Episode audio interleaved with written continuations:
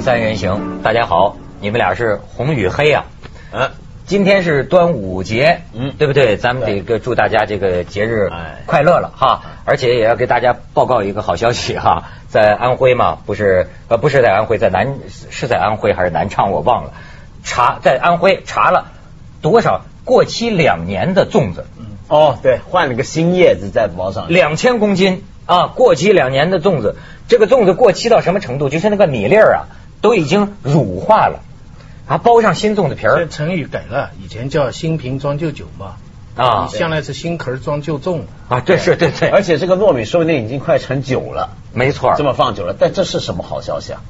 我哎呀，现在查着了就算好消息。啊对对对对。我就说当前饮苦食毒就是这个嘛，我就刚才我记得好像南昌嘛，南昌是二十万个皮蛋，嗯。发现泡在什么氢氧化钠还是什么，反正一种有毒的一种药水里给你加工这个皮蛋，大部分的粽子还是好的，嗯。对，大部分的皮蛋也是好的，对，是是是看大局，对对对？别老挑这种小毛病。正是因为这为人北京回来是这不行，怎么？正是因为要考虑不够高。正是因为要考虑大局嘞，嗯。咱们才只能在一定的限度内，嗯。讲一讲这个黑砖窑的问题。哦，这个事情闹得太大了，因为这个黑砖窑的问题，你像我做一集节目啊，我现在发现啊，媒媒体的人呐、最容易开悟了，最容易看破红尘了，就是最容易知道人活一辈子都是瞎忙活。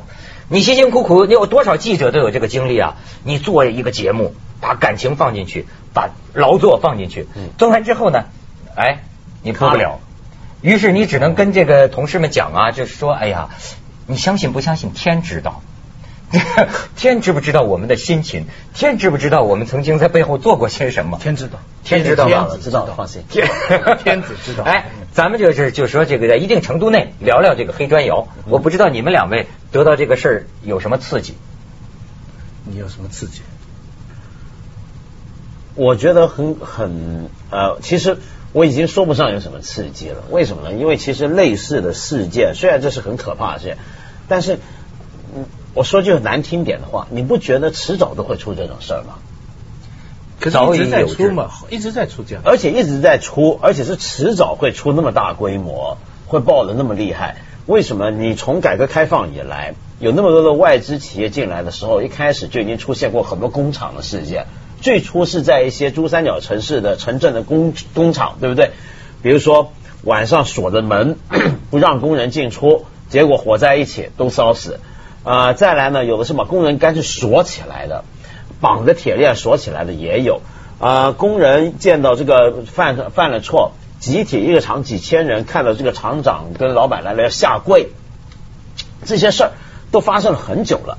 你然后你抓人回去当奴隶来当工人，当奴隶式的工人，我我觉得这是个很逻辑上推演，是迟早会发生的事儿。而且你知道，人家网友有的的有那个可能偏激之言呐，嗯就说这种你说这种事儿早就有，但是呢，多年前听说呢是一个案子，再过两年再听说呢就是一堆案子，嗯到现在媒体报道呈现出什么呢？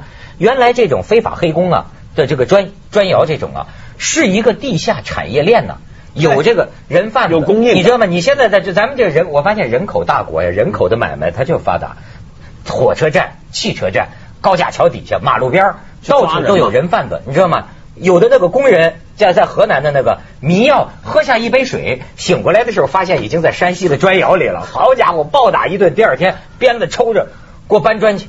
就为什么严重烧伤啊？就逼着他们到那个还没有冷却的砖窑里出砖，对吧？背上严重烧伤。嗯，我对啊是我很佩服那些传媒同行啊，有些人为这个事情追了很久很久，对不对？就河南电视台经济频道那个傅振中，我就说啊，他值得夸一夸，就干了媒体该干的事儿。对，嗯但是你知道这件事儿啊，最初是怎么闹出来的吗？最初还不直接是这种主流传统媒体爆出来，是网上先出的。哎所以说，但是这种事儿，你知道，你知道可悲到什么地步？我跟你讲，因为这事儿我是很早媒体都报的时候，我之前我就知道了。我怎么知道呢？就是有人在我的博客跟一些相关的网站上面贴了这么一条消息。那这个消息呢，是当时其实早在报纸新闻报出来的时候啊，就已经到处贴了。但是当时我没怎么留意，你知道为什么没怎么留意呢？就是我发现，我觉得自己很难过，就是已经麻木。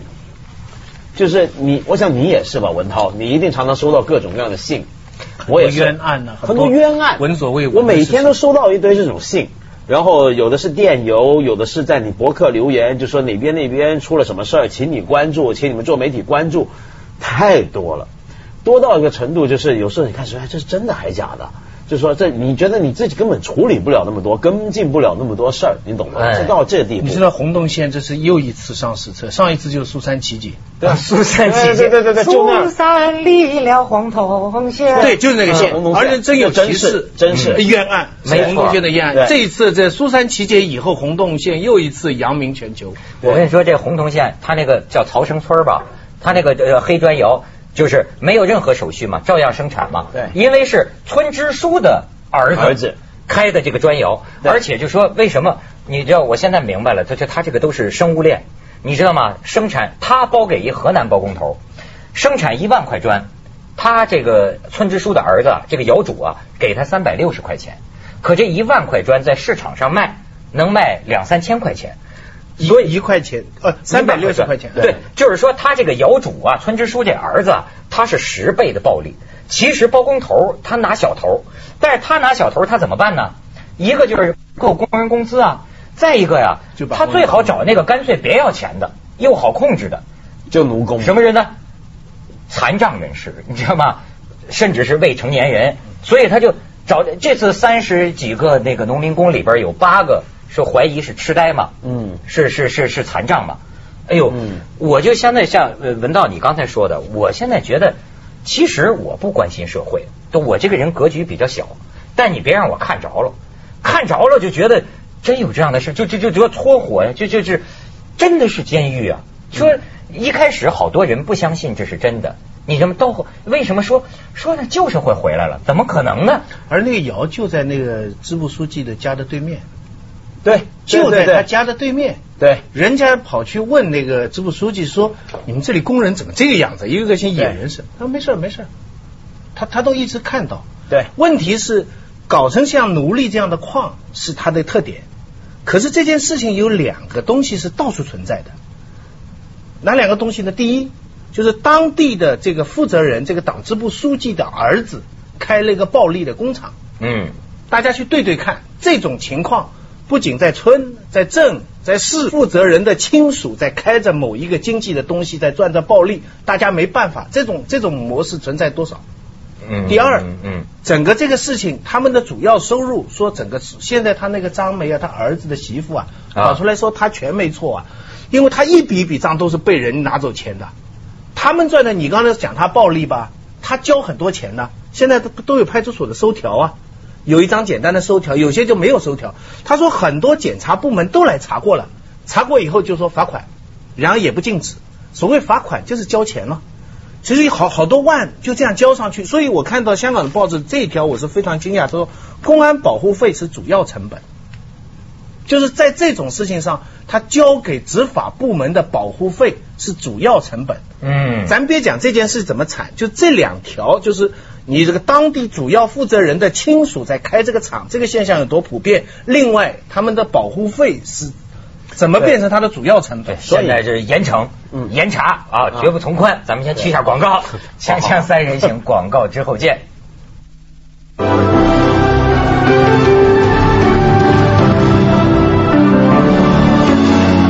经济学上面啊，有有一门啊，专门研究一个地方为什么贪污盛行啊，有这么一个概念，一个名词叫做强盗逻辑。什么叫强盗逻辑呢？就是有时候啊，某些政府部门或者一个地方的政府，它会慢慢形成一个土匪集团般的东西。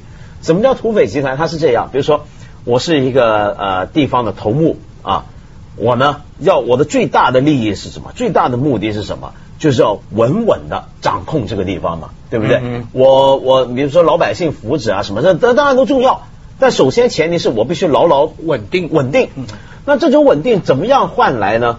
就是要我手下的人都支持我，都在我的控制底下。那我手下的人呢？我明白你明白我意思？那手下的人他们在干什么呢？比如说像干这些事儿啊，嗯一个人，比如说他他拿抢偷了一些人啊，绑架一些人来做奴工来生产这个，然后我明知道可能有人是去收保护费，然后各种部门都去监察，都去捞一笔好处，于是呢，我我就不能碰，为什么呢？因为我们已经形成一个共犯结构。什么叫共犯结构？共犯结构就是说，我这个结构底下每个人都得到好处，每个人都分沾了利益，谁去打砸这个锅，就等于砸了全体的锅，砸了全体的锅，最后就大家都没饭吃，我的位置也不会稳。所以这就是一个土匪集团，土匪集团就是我要让我底下的兄弟们，你看，你看土匪头就这样，底下弟兄们都得喂饱了，啊但是但都得吃是但是，毕竟我们现在国家里存在的还不是这么一个，它还有它正面的，还有党纪啊，还有什么三个代表啊，还有还有很多很多的 原则。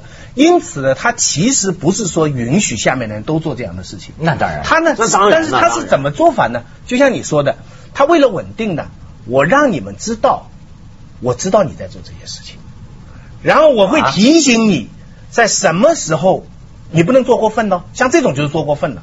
到中央四大巨头都批示了，那这我也帮不了你了。现在你可以想象，下面这些犯事的人去找到他上面的靠靠台的时候，嗯靠台人一定说，我现在都困难了，我也帮不了你。但是在一定范围里，他会帮，帮的目的是什么？你们个个效忠于我。你怎么样使很多人都要稳？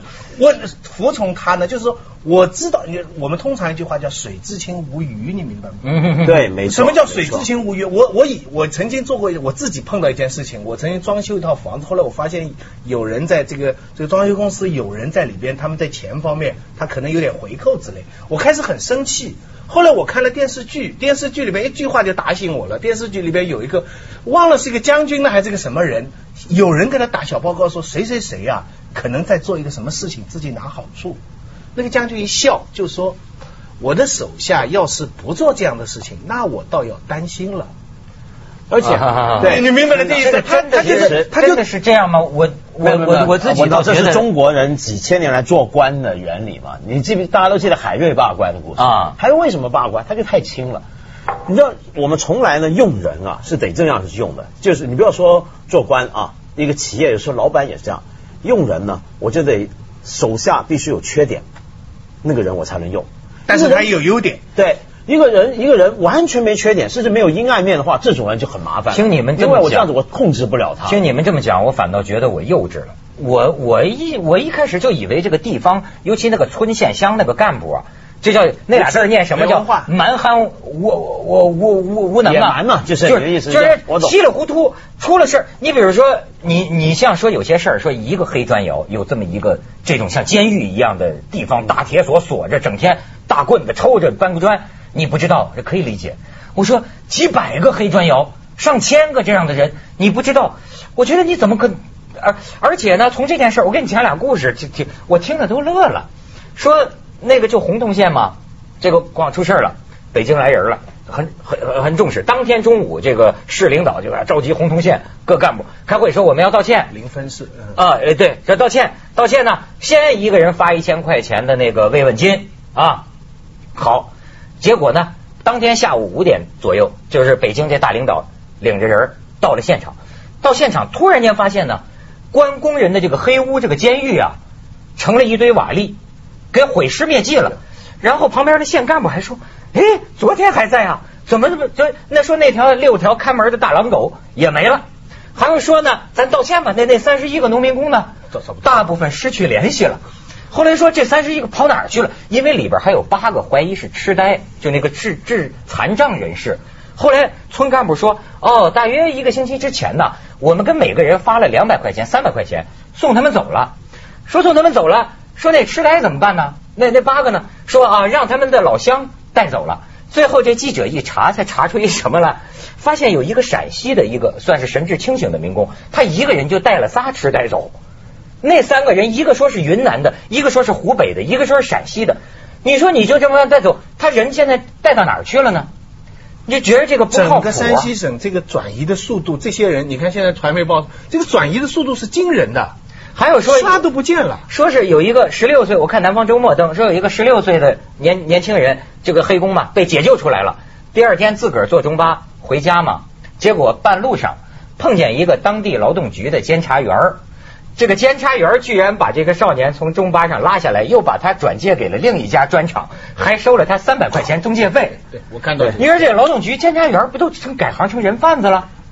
这就我说，这就我刚讲，一面是一个土匪集团嘛，他有个这个地下经济。但是但但是是每个人做，如果你我我觉得这样又把事情简单化，都那否则的话就推到像孟子讲的的人，这些人都没人性啦，都不是人不是了。，它是合理的。我刚刚讲那个，我为什么强调是经济学观点呢？它是理性的，它是计算的，但是它再加上那种中国传统的用人之术啊，就是我手下有缺点掌握在手上，这才是我能用的人，你对不对？你呃可是我觉得最可悲的是什么呢？我觉得最可悲这件事是到了最后，我当我看到四个中央大员共同发出批示。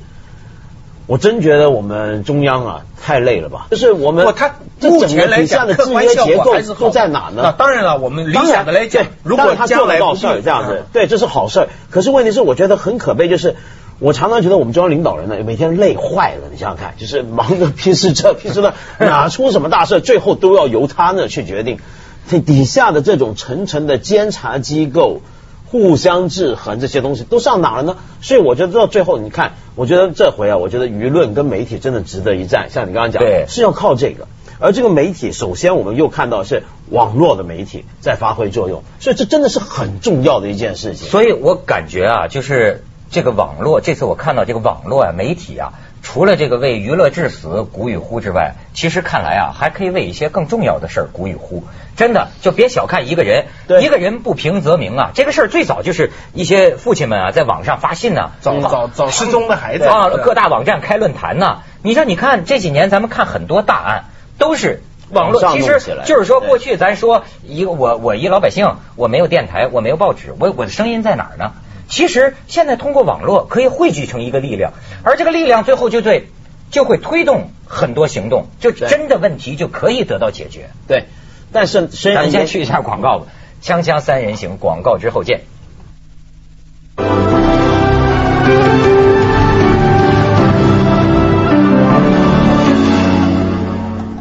你们刚才啊，这个是监督政府、监督社会，但是我我感觉到的倒是另一个，就是说，这个现在这个人心呐、就能坏到这个程度，黑到就残忍。这我不得不承认呐、就是我生活的环境啊，跟这个黑砖窑、黑煤窑里的人呐、真是两个世界两重天，这这没办法不承认。就是你知道，我我现在就感觉到的就是说，一些基本的人性，哎，你们说的是政府说制度，那都很对啊。但是就说咱们现在这个，怪不得有些人讲说，现在最坏的人就在咱们里头。